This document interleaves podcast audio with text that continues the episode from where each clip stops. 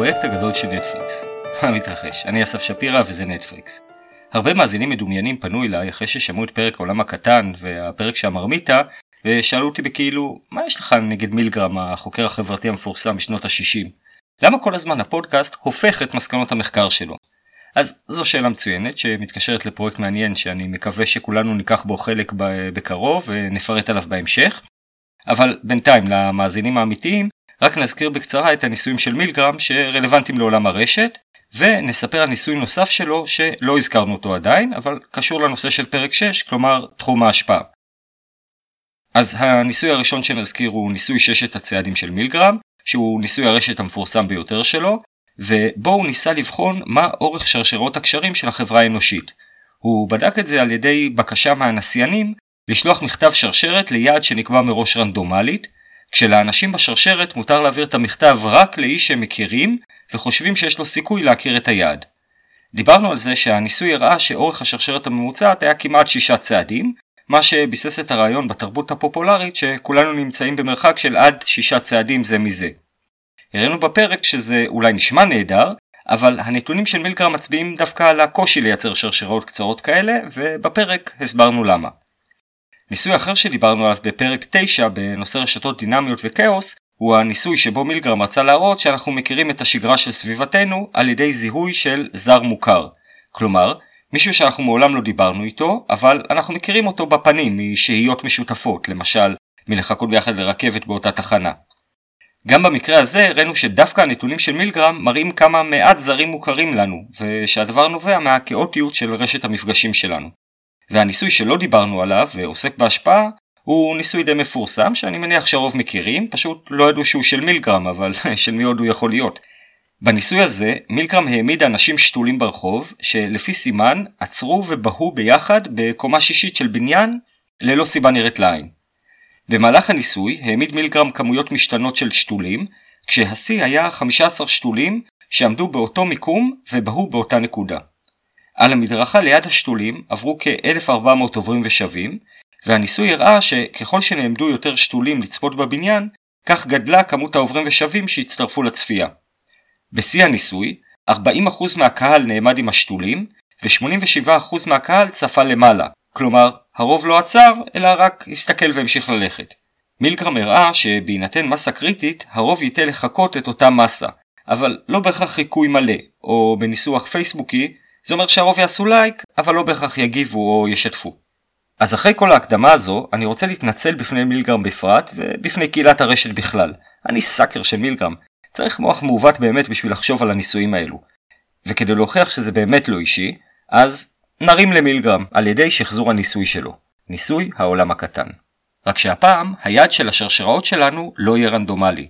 למעשה, יש ליעד שלנו קשר מיוחד לעולם הרשתות. אז בואו נבחן את עצמנו. האם נגיע ליעד ונגלה את הקשר? והאם נוכל לעשות זאת בשרשרת קצרה ככל הניתן, אולי אפילו לשבור את השיא של מילגרם? אז איך נעשה את זה, ומה הפרס למצליחים? בדף הפייסבוק של נטפריקס מופיעה תמונה עם פרטי רקע של היעד. מי שמכיר אותה מוזמן לתייג אותה, אבל מי שלא מוזמן לתייג את כל מי שהוא חושב שיש לו סיכוי להכיר את היעד, או לפחות לקדם את שרשרת התיוגים לכיוונה, כסוג של challenge. התבקשתי מצער בעלי חיים להפסיק לחלק עז עם פעמון כפרס, אה, ולכן יהיה פרס אלטרנטיבי. כל מי שישתתף בשרשרת מוצלחת יוכל לבחור נושא עליו נדון בפודקאסט, כולל הקדשה, אבל בלי דשים. אז אפרופו שרשראות, במהלך כל הקורונה הזו ניסיתי לקחת חלק בחקירות האפידמיולוגיות בשביל אה, לבצע מחקרי רשת על שרשראות ההדבקה. ודיברתי עם מלנת אלפים אנשים. ואז זה קרה. יום שישי קיבלתי אס.אם.אס ממשרד הבריאות שהודיע שהפכתי מחוקר לסובייקט, כלומר, קיבלתי אס.אם.אס שבאתי במגע עם חולה קורונה. ברגע הראשון חשבתי לעצמי, זהו, אני החלל האחרון במלחמה הזאת. ואז נזכרתי, רגע, לא באתי במגע עם חולה קורונה. התקשרתי למוקד ואמרתי שאני אזרח שומר חוק ולכן אכנס לבידוד, אבל זה קצת הזוי. אז אמרו לי שאפשר לערער, אבל צריך למלא טופס בידוד. אמרתי לעצמי, זורם. מילאתי את הטופס לנעתי ונתקעתי בשדה חובה והוא הסיבה לכניסה לבידוד. גיליתי שאפשר למלא רק אופציה אחת, מגע מאומת עם חולה קורונה. לא התעצלתי, התקשרתי ואמרתי שמדובר בשקר קרקר, כלומר, לא קרה, ולכן גם לא מוכן למלא את הסעיף הזה. הסבירו לי שזה חובה, ובשדה ההערות אפשר לרשום את הערעור על זה. זה קצת הפריע לי, הסברתי שזה כמו לסמן בטופס בכניסה לבית משפט שאתה אשם, ובהערות לרשום למה לא. הטיעון הזה עזר לי כמו שזה עזר לאזרח קוף. מילאתי וערערתי. אמרו שיחזרו אליי תוך שני ימי עסקים, מזכיר שמדובר ביום שישי. במהלך סוף השבוע הצלחתי לעבור את כל חמשת שלבי האבל, שבאופן קצת אירוני השלב הראשון הוא הכחשה ובידוד. כמעט הגעתי לשלב הקבלה וההשלמה, אבל, לא התעצלתי, ביום ראשון דיברתי עם המוקד. מסתבר שצריך לערער לרמה הממונה. עוד ערעור. אמרתי, סבבה, מערער. לא התעצלתי. יום שני התקשרתי למוקד ערעורים. מסתבר שזה לא מופיע אצלם, כי אמרתי שצריך לערער לרמה ממונה. הם לא רמה ממונה. אז הערעור לא הגיע לאף אחד. אמרו שיעבירו לרמה ממונה. כמה זמן ייקח? ארבעה ימי עסקים. אני מזכיר, העסקים סגורים. עוד כמה שיחות, והופה, התקשרה לגברת ערעור, וביקשה ממני את כל הפרטים. אמרתי, רגע, אה, אתם אמורים לדעת את הפרטים, לא? אתם, הרי אתם טוענים שנפגשתי עם חולה קורונה, לא, לא אני. אז בניסיון אחרון שאלה אותי המוכסת האם אני מכיר מישהו חולה קורונה. אמרתי, כן, השכן שלי. היא הייתה מאושרת. או, אז נפגשת איתו? אמרתי, לא, כי הוא חולה קורונה. אבל הוא שכן שלך, היא אמרה. שמרתם שני מטר? אמרתי, ברור, אה, אפילו אנכית, הוא כמה קומות מעליי. אז אה, אתה מכיר מישהו אחר שחולה קורונה? אמרתי שלא. אז היא פשפשה קצת בניירות וענתה, אתה אדם ישר והכל מוקלט, אז אנחנו משחררים אותך. וזהו. אז מה אנחנו לומדים מהסיפור? לכאורה אנחנו לומדים שאם הדאטה דפוק, כלומר השדה המובנה בטופס הבידוד לא מייצג את מגוון האפשרויות, אז לא נקבל ייצוג אמין של שרשראות ההדבקה ונכניס הרבה זבל למערכת. למה לכאורה? כי החשש הזה הוא חשש שנובע מחשיבה טורית, עליה הרחבנו בפרק 8 בנושא המודיעין. חשיבה טורית פוחדת מאוד מזיבול של דאטה, כי זה פוגע ביעילות שלה, וכנראה זו הסיבה שלקח מספר ימים עד שקיבלתי שחרור. חשיבה טורית אוהבת שהכל נקי, מסודר ומתועדף. אבל כל מי שהיה בדירה שלי יודע שהחיים הם לא כאלה. אנשים שחושבים רשתית לא פוחדים מזיבול בדאטה. הם מקבלים זיבול בדאטה כמובן מאליו. הדרך שלהם להתמודד עם זה היא להישען על חוק מספר 1 של הרשת. נכון, ה power law. חברנו מפרק 3. למה? כי במציאות, כמו שמלמד אותנו הפאורלו, רוב הדאטה שלנו הוא זבל או סתם לא מעניין. שוב, כמו בחיים, וניתן דוגמה. אתם זוכרים את התקופה ההיא שהיינו כולנו בסגר בקורונה וחיפשנו לראות משהו בטלוויזיה? כמה מהתוכניות שהציעו לנו באמת רצינו לראות? אחוז? שניים? אה, פאור לא קלאסי. שאר לוח המשדרים זה זנב ארוך שמורכב מתוכניות בוקר ושידורים חוזרים. אז איך חשיבה רשתית וניתוח רשתי עוזרים לנו במקרה של ההדבקות? אז דבר ראשון, נחלק את רשת ההדבקה שלנו לקהילות, כמו שלמדנו בפרק 5, ונסתכל על מרכזי הכובד בקהילות המרכזיות, כמו שלמדנו בפרק 4. לא נשכח כמובן גם את חוק מספר 1 שדיברנו עליו ארוכות בפרק 3, שמסביר למה יהיה לנו מעט מאוד מרכזי כובד כאלה. אז למשל, אם אנחנו מבינים שהמובילים בקהילה הם נגיד false positive, כלומר זיהוי שגוי של חולי קורונה, אנחנו יכולים להניח באופן די אמין שהקהילה מורכבת מזיהויים שגויים, ולשחרר אותם.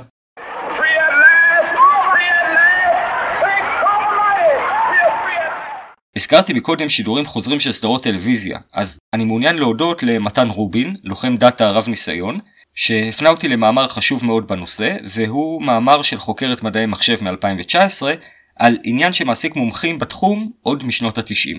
המאמר מעלה את השאלות הבאות האם ג'וי הוא דמות מרכזית יותר בסדרה חברים מצ'נדלר? והאם מוניקה היא זו שמחזיקה את החבורה יחד, כפי שנטען בפרק 3 בעונה 9 של חברים? קצת רקע לפני שנצלול בקצרה. הסדרה חברים או Friends רצה מ-1994 עד 2004 וכללה 6 דמויות ראשיות. רייצ'ל גרין, מוניקה גלר, פיבי בופה, אה, ג'וי טריוויאני, צ'נדלר בינג ורוס גלר. החוקרת תיעדה את הקשרים בכל 236 הפרקים של הסדרה, כשקשר הוא כל אינטראקציה בין הדמויות, כולל קריצות, מבטים וכדומה, וקיבלה רשת או גרף של כ-750 צמתים ויותר מ-16 אלף קשתות. מה שהחוקרת גילתה, חוץ מאת הנטייה שלה לאובססיה וגרפומניה, הוא שברוב הפרקים השישייה יוצרת קליקה, כלומר, רשת שבה כל הצמתים קשורים לכולם. יש רק דמות אחת או שתיים בכל עונה מחוץ לשישייה הזאת שמצליחה לקחת חלק בקליקה.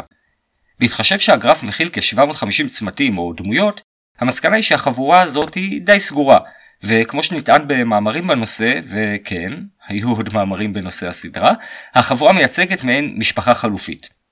הקוטר של אותה רשת הוא חמישה צעדים, כמו אצל מילגרם, כלומר, ניתן להגיע מדמות לדמות תוך חמישה צעדים ברשת, מה שגם מלמד אותנו שכמו אצל מילגרם, גם לסדרה אין בהכרח אחיזה במציאות.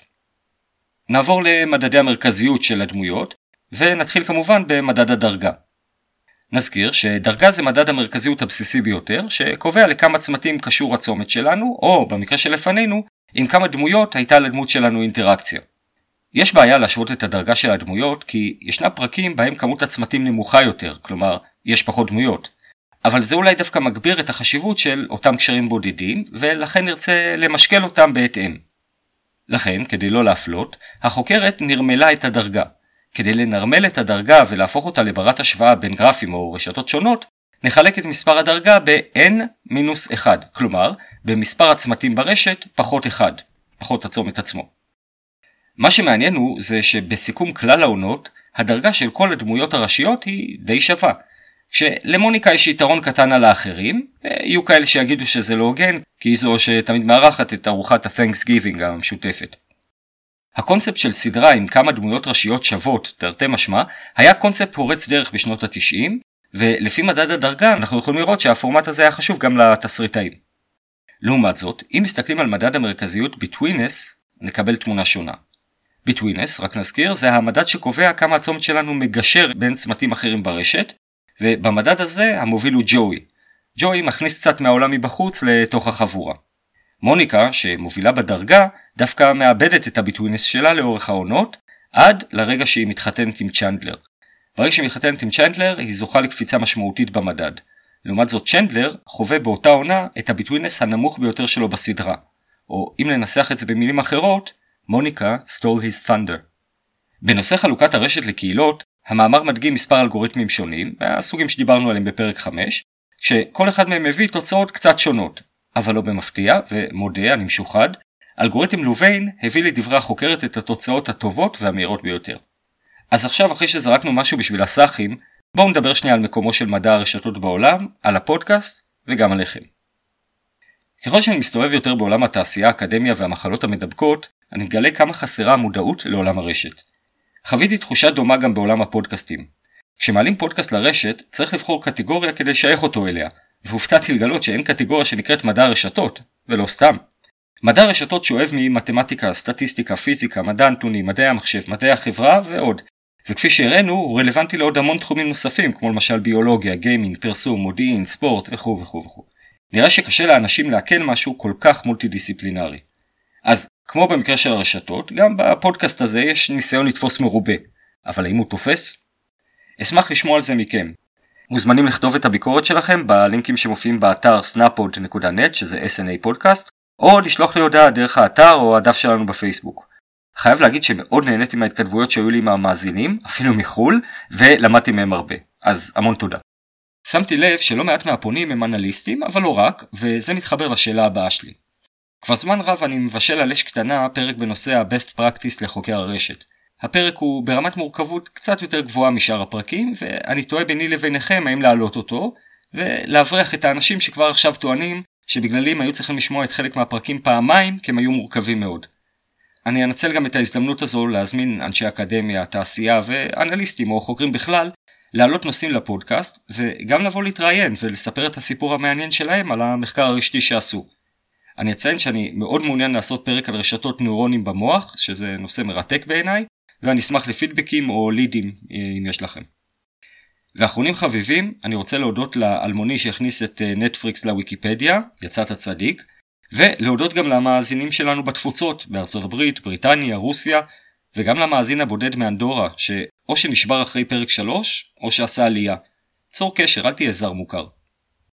אז אפסיק לבזבז לכם את הזמן, לכו תתחילו לייצר שרשראות ליד המסתורי שלנו, גלו את הקשר שלה לעולם הרשתות, ותזכו בפודקאסט. תודה ללהקת קומפייל על המוזיקה. נתראה בפרק הבא של נטפליקס.